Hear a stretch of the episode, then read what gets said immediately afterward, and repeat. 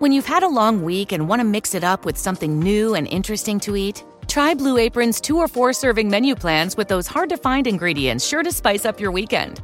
Don't miss out on our biggest Black Friday sale ever. Choose from an ever changing mix of high quality meat, fish, vegetarian, WW recommended, and wellness offerings. Get $180 off across your first six orders, plus your first order ships free when you visit blueapron.com slash unique 22.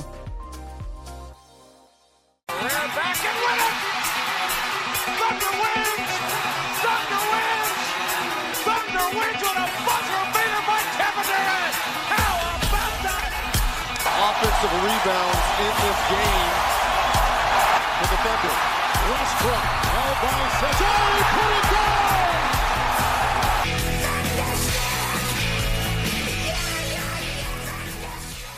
Ciao a tutti e bentornati a una nuova puntata di Thunder Streak, il primo podcast italiano dedicato agli Oklahoma City Thunder. Io sono Francesco Contran e con me, come sempre, c'è Alessandro Menasutti. Ciao Ale. Ciao Fra, buongiorno a tutti. Allora, è un po' di tempo che non parlavamo dei Thunder perché in realtà con l'off season c'era poco da dire, una Summer League che diciamo è stata da dimenticare per l'infortunio alla caviglia di Giddy e io direi che forse è proprio il caso di ripartire da Giddy viste un po' le buone prestazioni che ha fatto in questa pre-season. Allora, io l'avevo seguito nella NBL, che tra l'altro è una lega secondo me molto avanti dal, dal punto di vista mediatico perché ti permette di guardare le partite in diretta su Twitch ad orari italiani perché quando in Australia è sera in Italia ora di pranzo e di conseguenza eh, si riuscivano tranquillamente a vedere in diretta.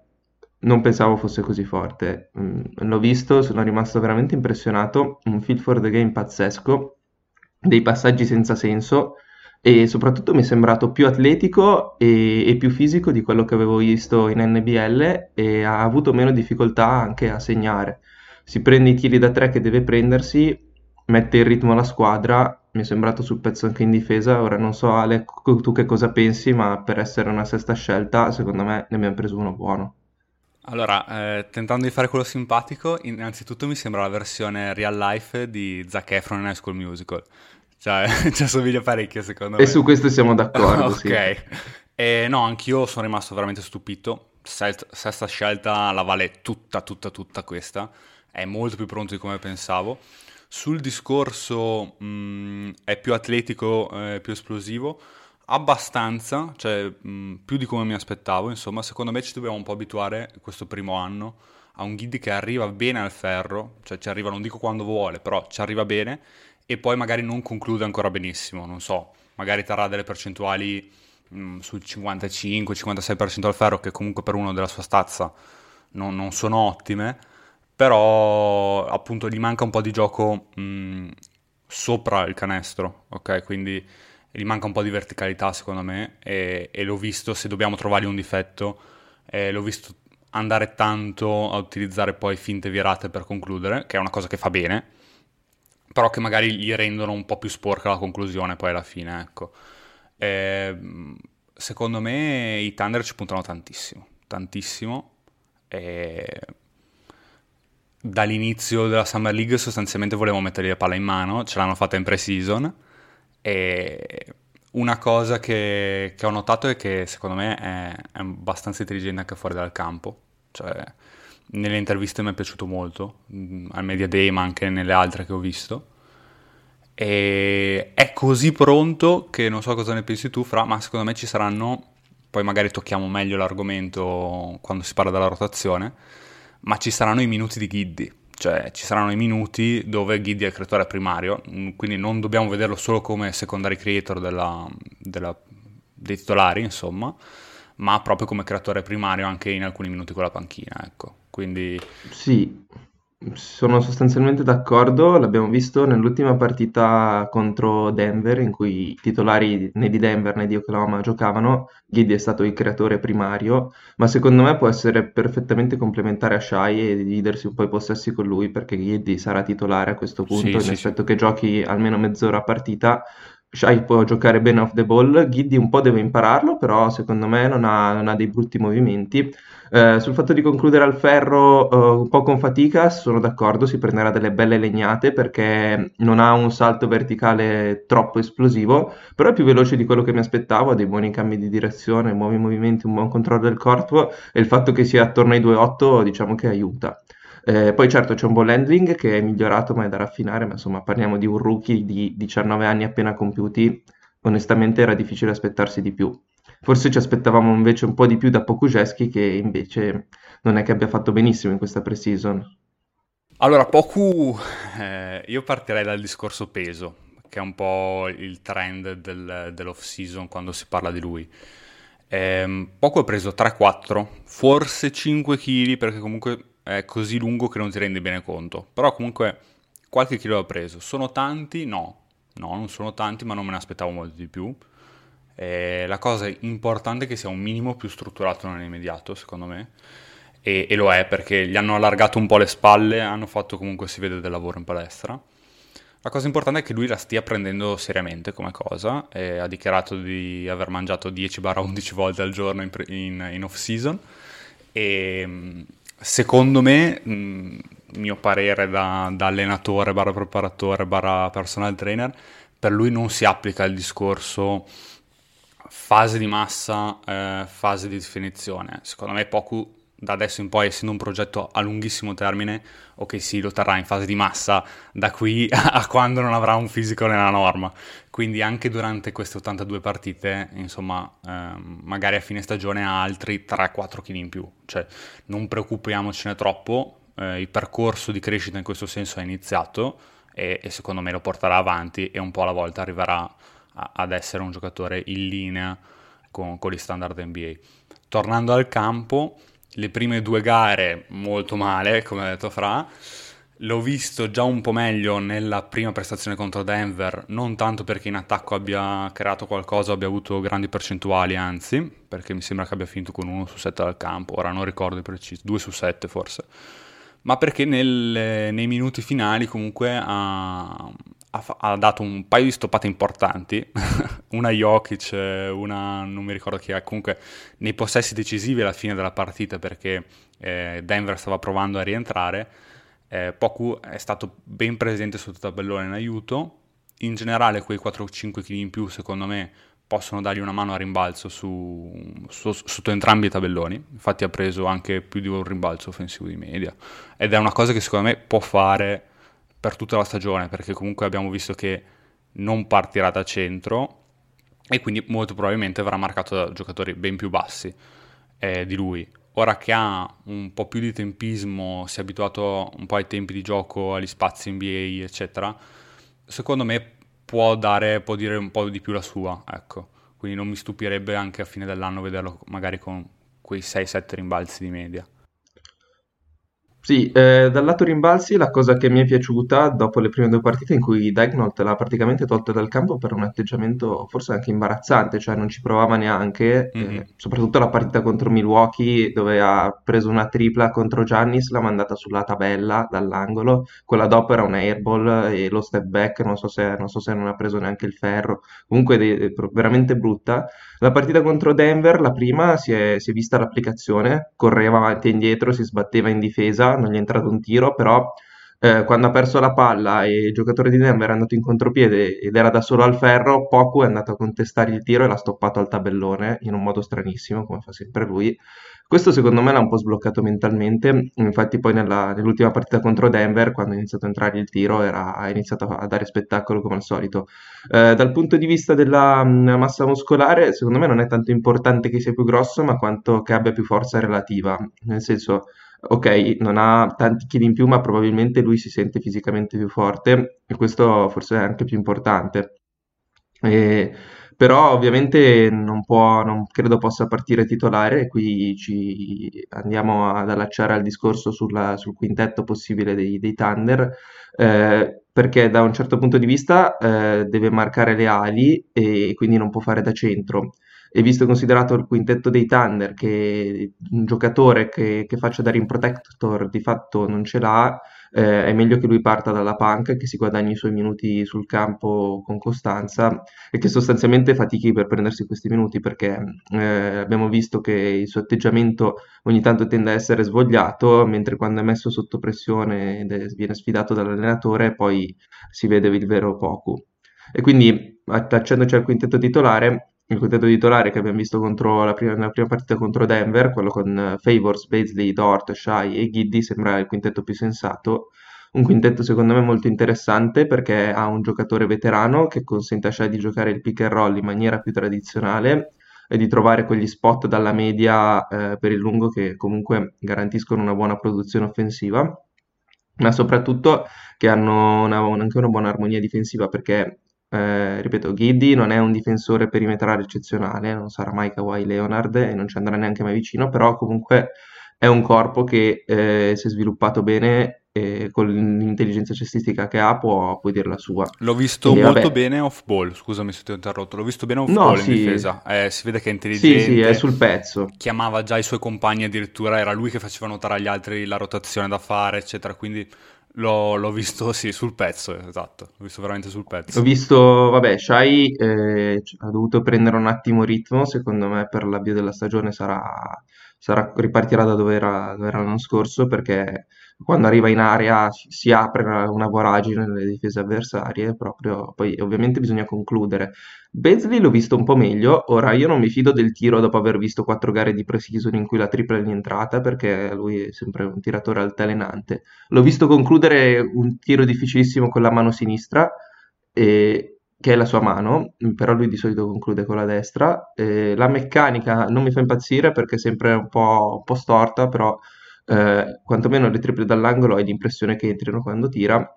Dort è il solito mastino difensivo, sembra che sia anche più deciso ad attaccare il ferro, adesso vedremo se migliorerà le, le, sue conclusioni al ferro, dove era stato abbastanza disastroso, attorno al 50% al ferro per chiunque è un dato abbastanza pessimo.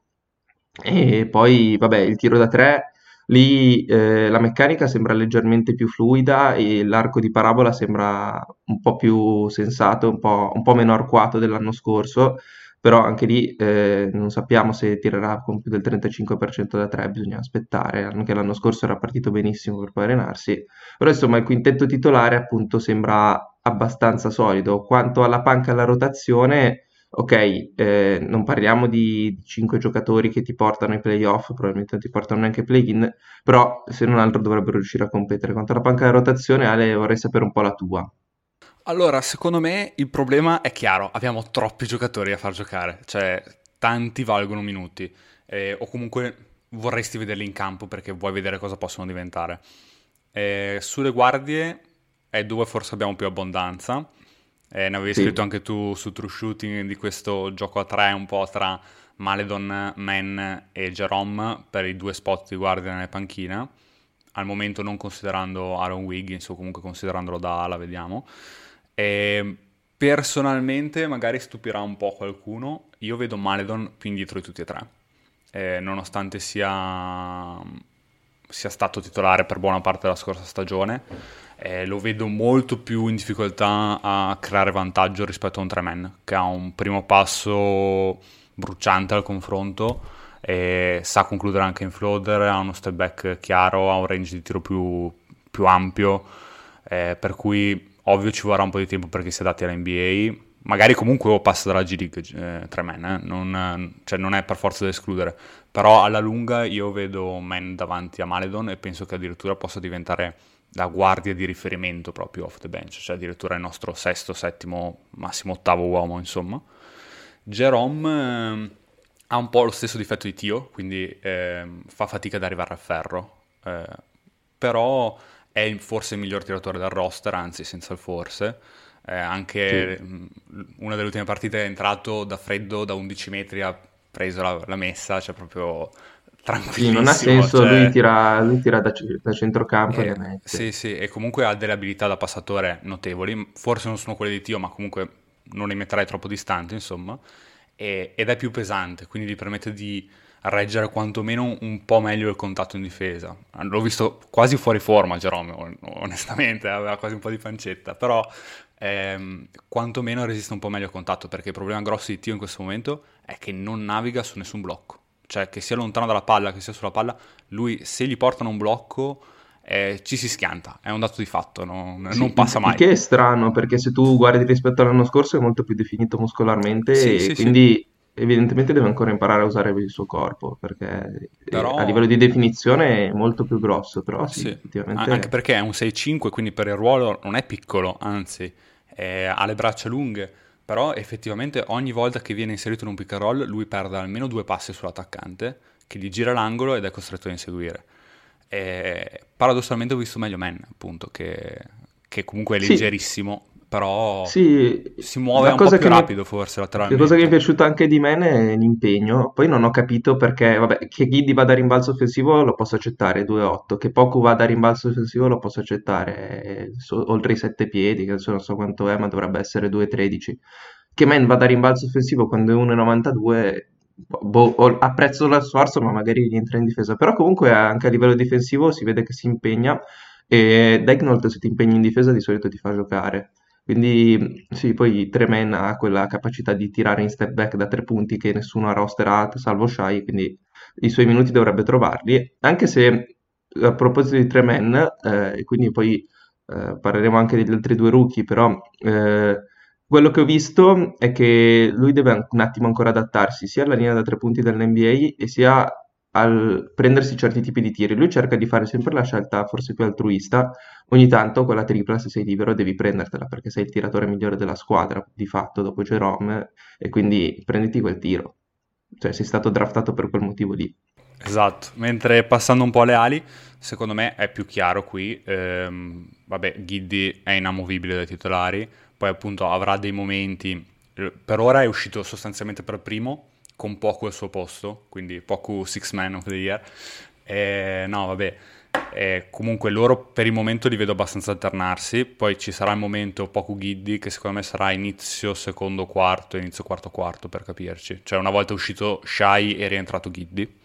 E, e poi, vabbè, Beasley, l'altro titolare eh, come ala, che secondo me è quello tra tutti che forse potrebbe perdere qualche minuto poi a lungo andare durante l'anno.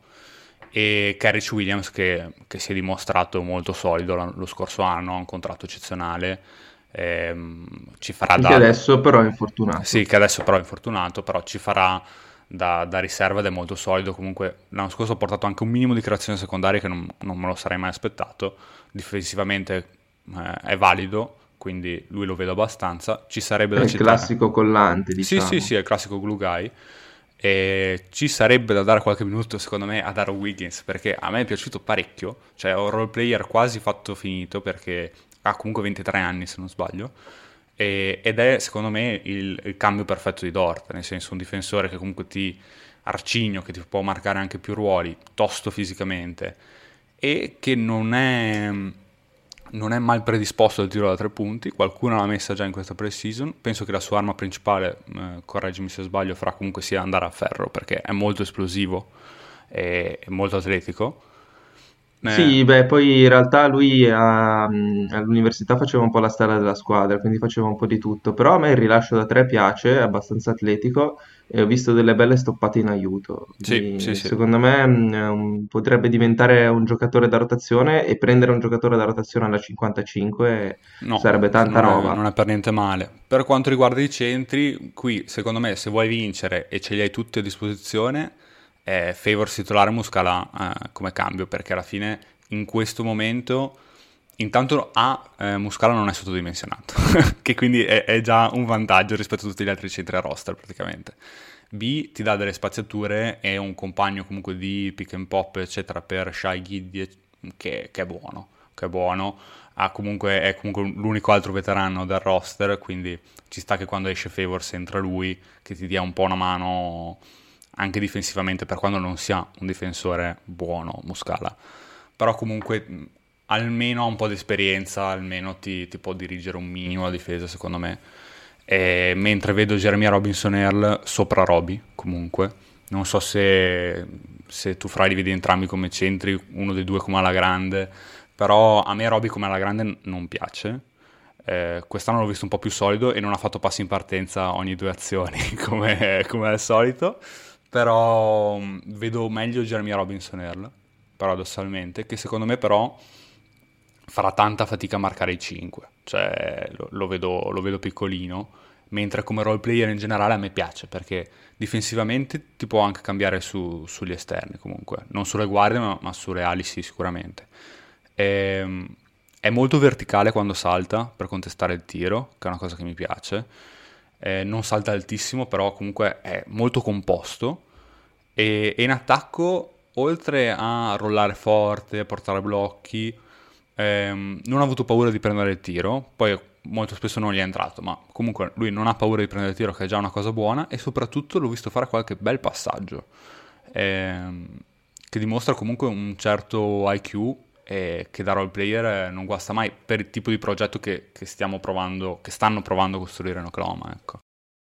Sì, guarda, Jeremiah Robinson Earl, come tutti i giocatori di Villanova, è avvezzo a questo tipo di giocate, quindi dare via la palla, Ecco, nella giocata in cui Giddy ha fatto un passaggio mostruoso, eh, schiacciato a terra, era anche lui che aveva tagliato per farsi trovare in una posizione perfetta, quindi i movimenti offensivi ce li ha.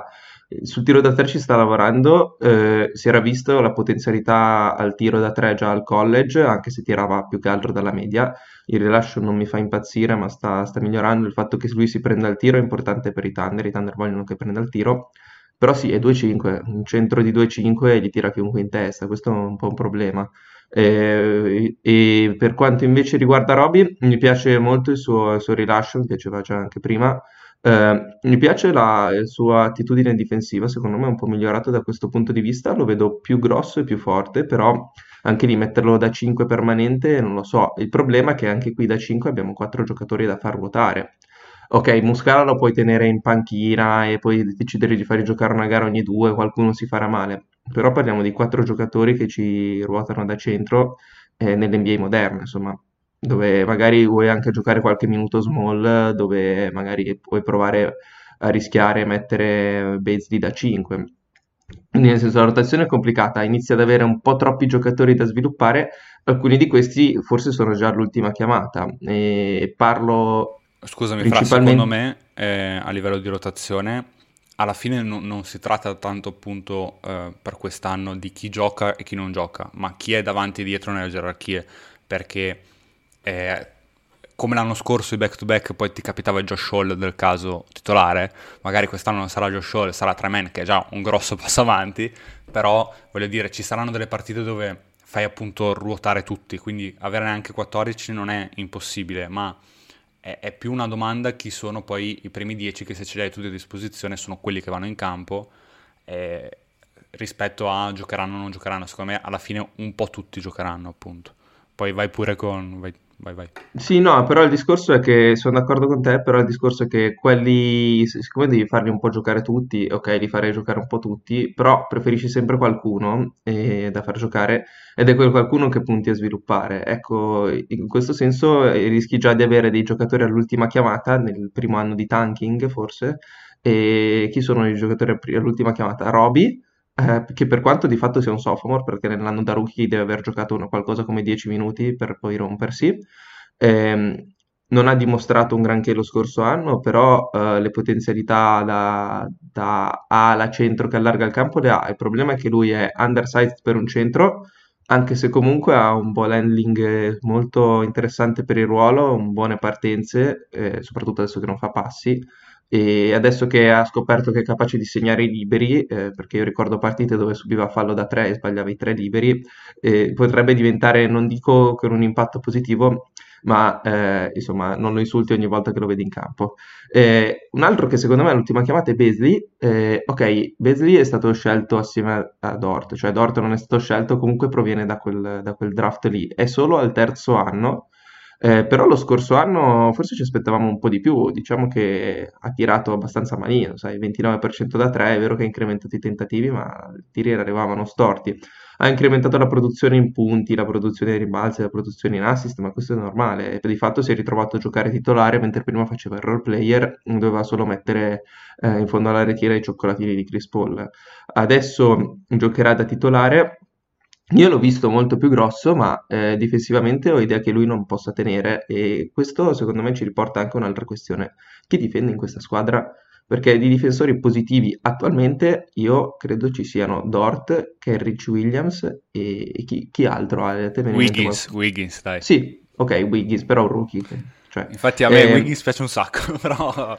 Magari Derrick Favors, però Derrick Favors da 5, insomma, e, e questo forse sarà, sarà, un problema per la squadra, anche se Daignault vorrà far switchare tutto e l'applicazione non ho dubbi che ci sarà, ma a lungo termine avremo dei problemi difensivi. E, e, questa questione difesa sarà quella che ci terrà probabilmente nei bassi fondi della Western Conference e questo di fatto non è, non è che sia male perché bisogna draftare un centro, un centro che, che possa difendere, switchare. E nel prossimo draft un paio di nomi ci sono, ora io non li sto a fare adesso perché è troppo presto, però insomma diciamo che se i Thunder riuscissero a prendere sta benedetta pick in top 5 o in top 3, eh, magari questa franchigia riesce ad arrivare a una svolta.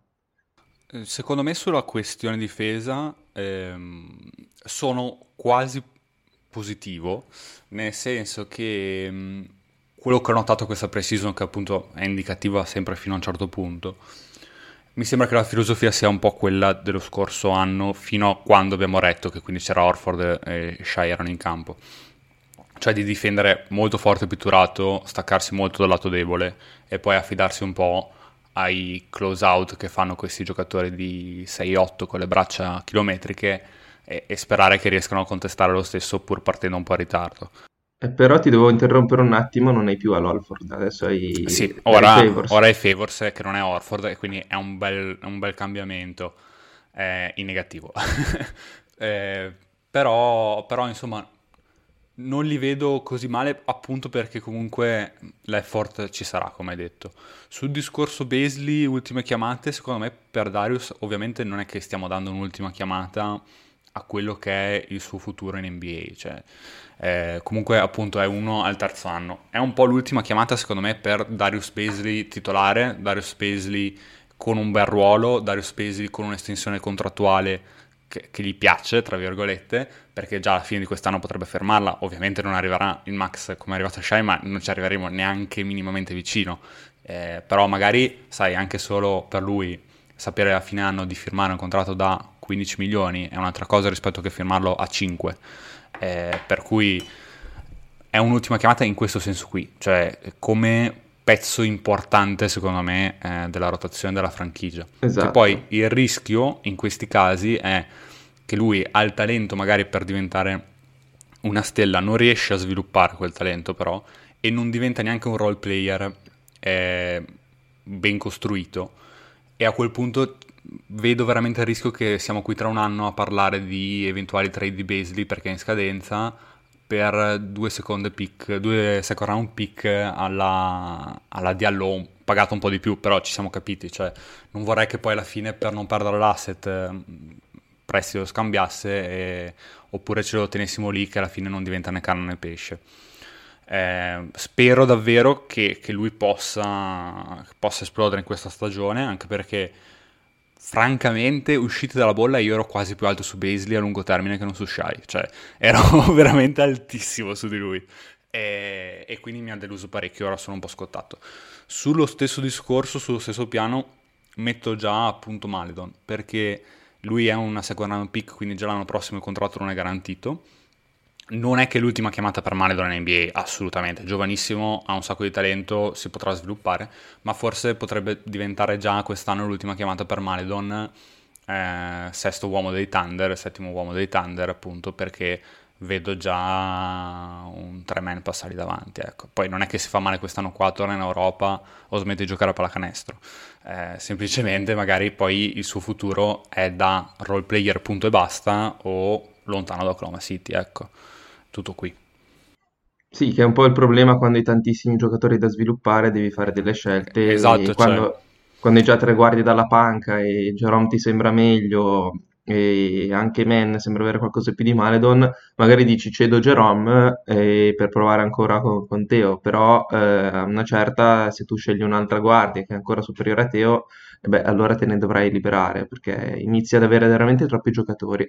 Ehm, bene, però parliamo adesso di, secondo me, possiamo parlare, iniziare a parlare dei due giocatori che ci interessano di più, i due titolari inamovibili dei Thunder, sono Shai e Dort.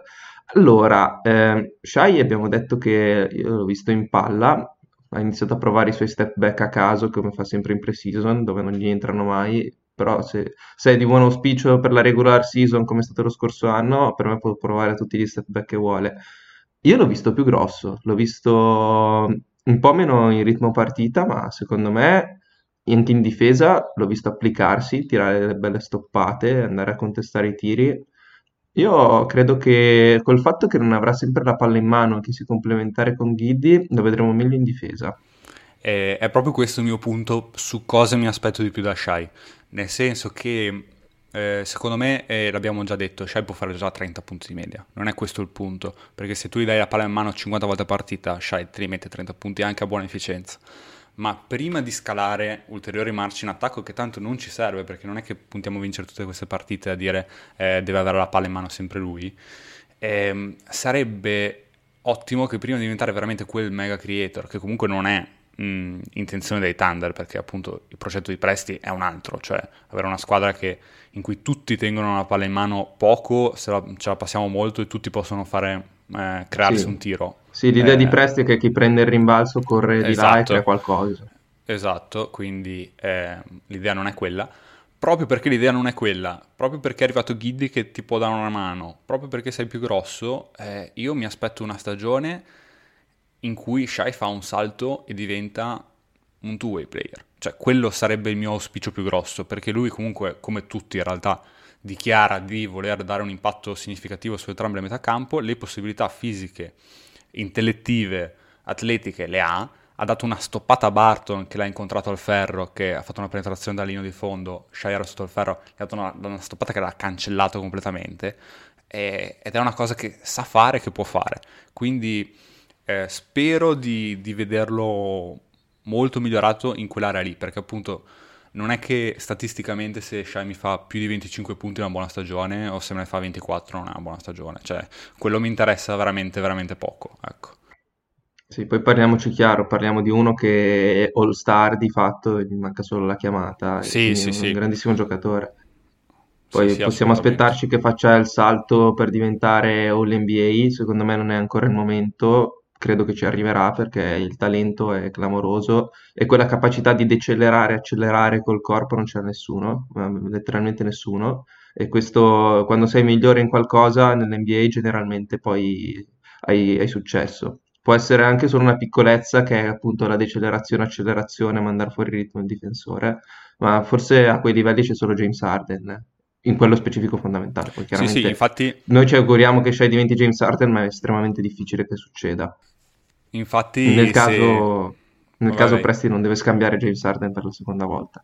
Ecco, Eh, no, infatti si- se guardi le statistiche di eh, creazione canestri non assistiti, cioè eh, partendo con la palla in mano senza assistere nulla, lui è uno dei più efficienti con il volume più alto lega- dell'anno scorso, scusami, ne- nell'intera lega.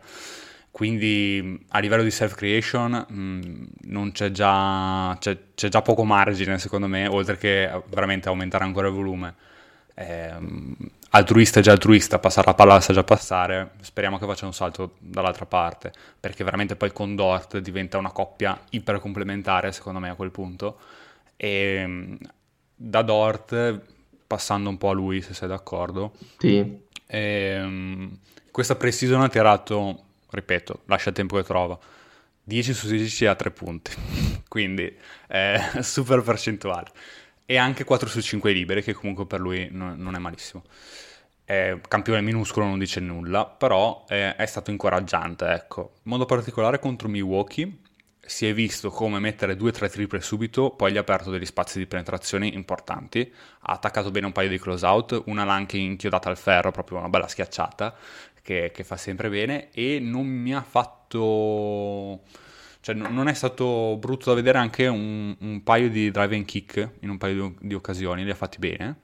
Quindi mi auguro che, mh, insomma, partendo dal presupposto che lui difensivamente sia molto vicino al suo ceiling, perché tanto più di così non, non può fare, secondo me, ecco. Ehm, con quelle dimensioni, oltre ad essere un difensore sulla palla sublime e rubare un paio di passaggi perché è, è rapido sulle linee di passaggio, più di così non è che possa fare, secondo me. sì, parliamoci attacco, chiaro Kevin Durant gli tirerà sempre in testa perché Dort sì, è il esatto. più basso della squadra. Quindi... Esatto, no, non è che cresce poi, voglio dire, a un certo punto quello è.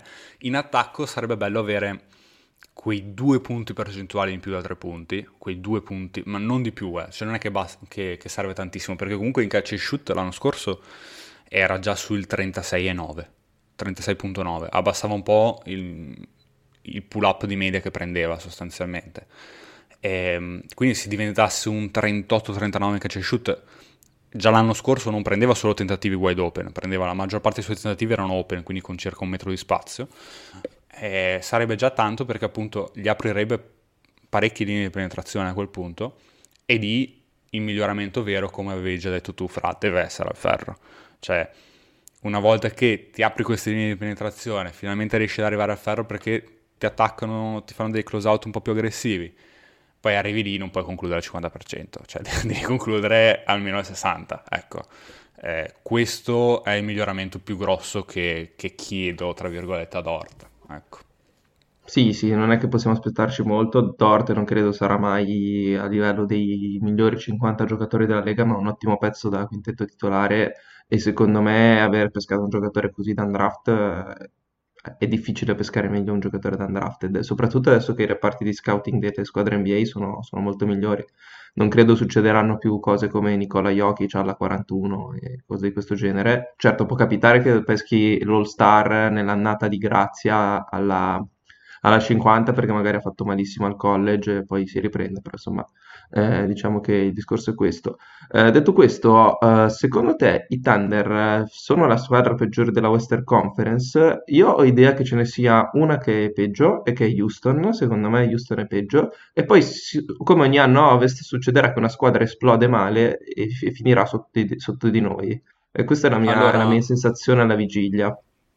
Io, io li ho quattordicesimi barra tredicesimi per esattamente gli stessi motivi che, che dici tu. Cioè Houston secondo me, ehm, so che per dire, insomma molti dicono che, ha, che, hanno più talento dei Thunder, secondo me non è vero, ma comunque sia, forse hanno anche più talento che Rezzo, ma fittano molto peggio, mh, mm, non hanno particolari role player che li fanno appunto da collante, mentre OKC è già più strutturato come roster.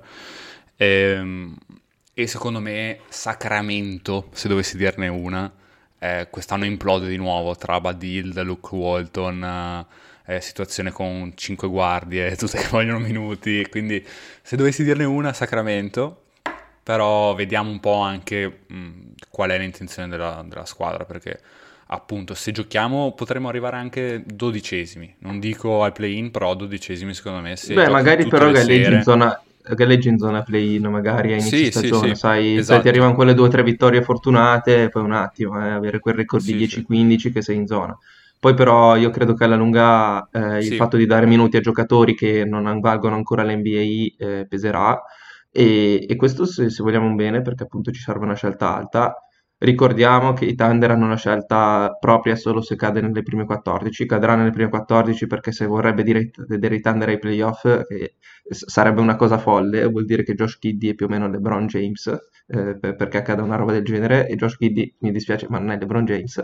E, però appunto ci aspetterà una stagione con delle sconfitte, ma più che vittorie e le sconfitte l'importante è vedere lo sforzo in campo e lo sviluppo dei giocatori.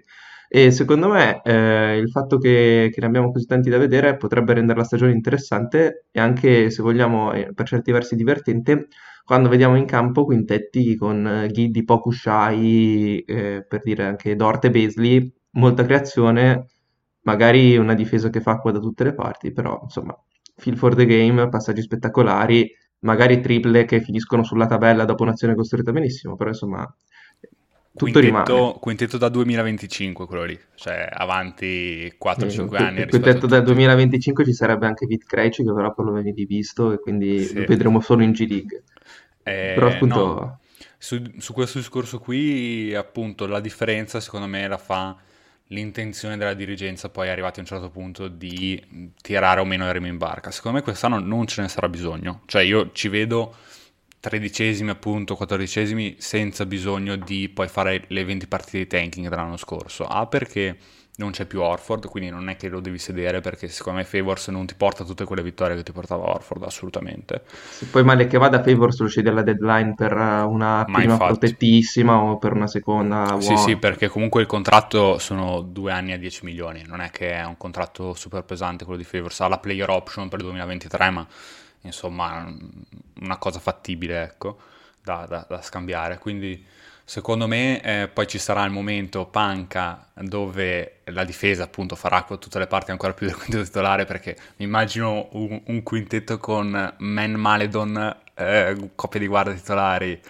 Muscala e, e Poku e la vedo un po', un po' grigia, però magari ecco, mh, a differenza delle altre squadre i nostri titolari non giocano 36 minuti, ne giocano 32 e quei, quei 16 minuti di panchina sai che prendi il parziale e, e ti basta quello, ecco. Va bene, allora dicevo, eh, siamo arrivati alla fine della puntata, eh, prima puntata della nuova stagione, eh, siamo- ci siamo dilungati un po' più del solito. Ti ringrazio, ti saluto Ale e come sempre Thunder Up. Grazie a te, Fra. Ciao a tutti. Hear that? That's the sound of a patient whose health data is protected from a cyber attack. And that, that's the sound of a financial system that's digitally secured from bad actors. Right now, there's an invisible war being fought on a digital battlefield that impacts what we do every day. That's why at Paraton, we do the can't be done to help protect the vital systems we rely on. Because if we don't, the alternative is unimaginable. Paraton. Mary redeemed a $50,000 cash prize playing Chumba Casino online. I was only playing for fun, so winning was a dream come true. Chumba Casino is America's favorite free online social casino. You too could have the chance to win life changing cash prizes. Absolutely anybody could be like Mary. Be like Mary. Log on to ChumbaCasino.com and play for free now. No purchase necessary. Void where prohibited by law. 18 plus terms and conditions apply. See website for details. The voice in the preceding commercial was not the actual voice of the winner.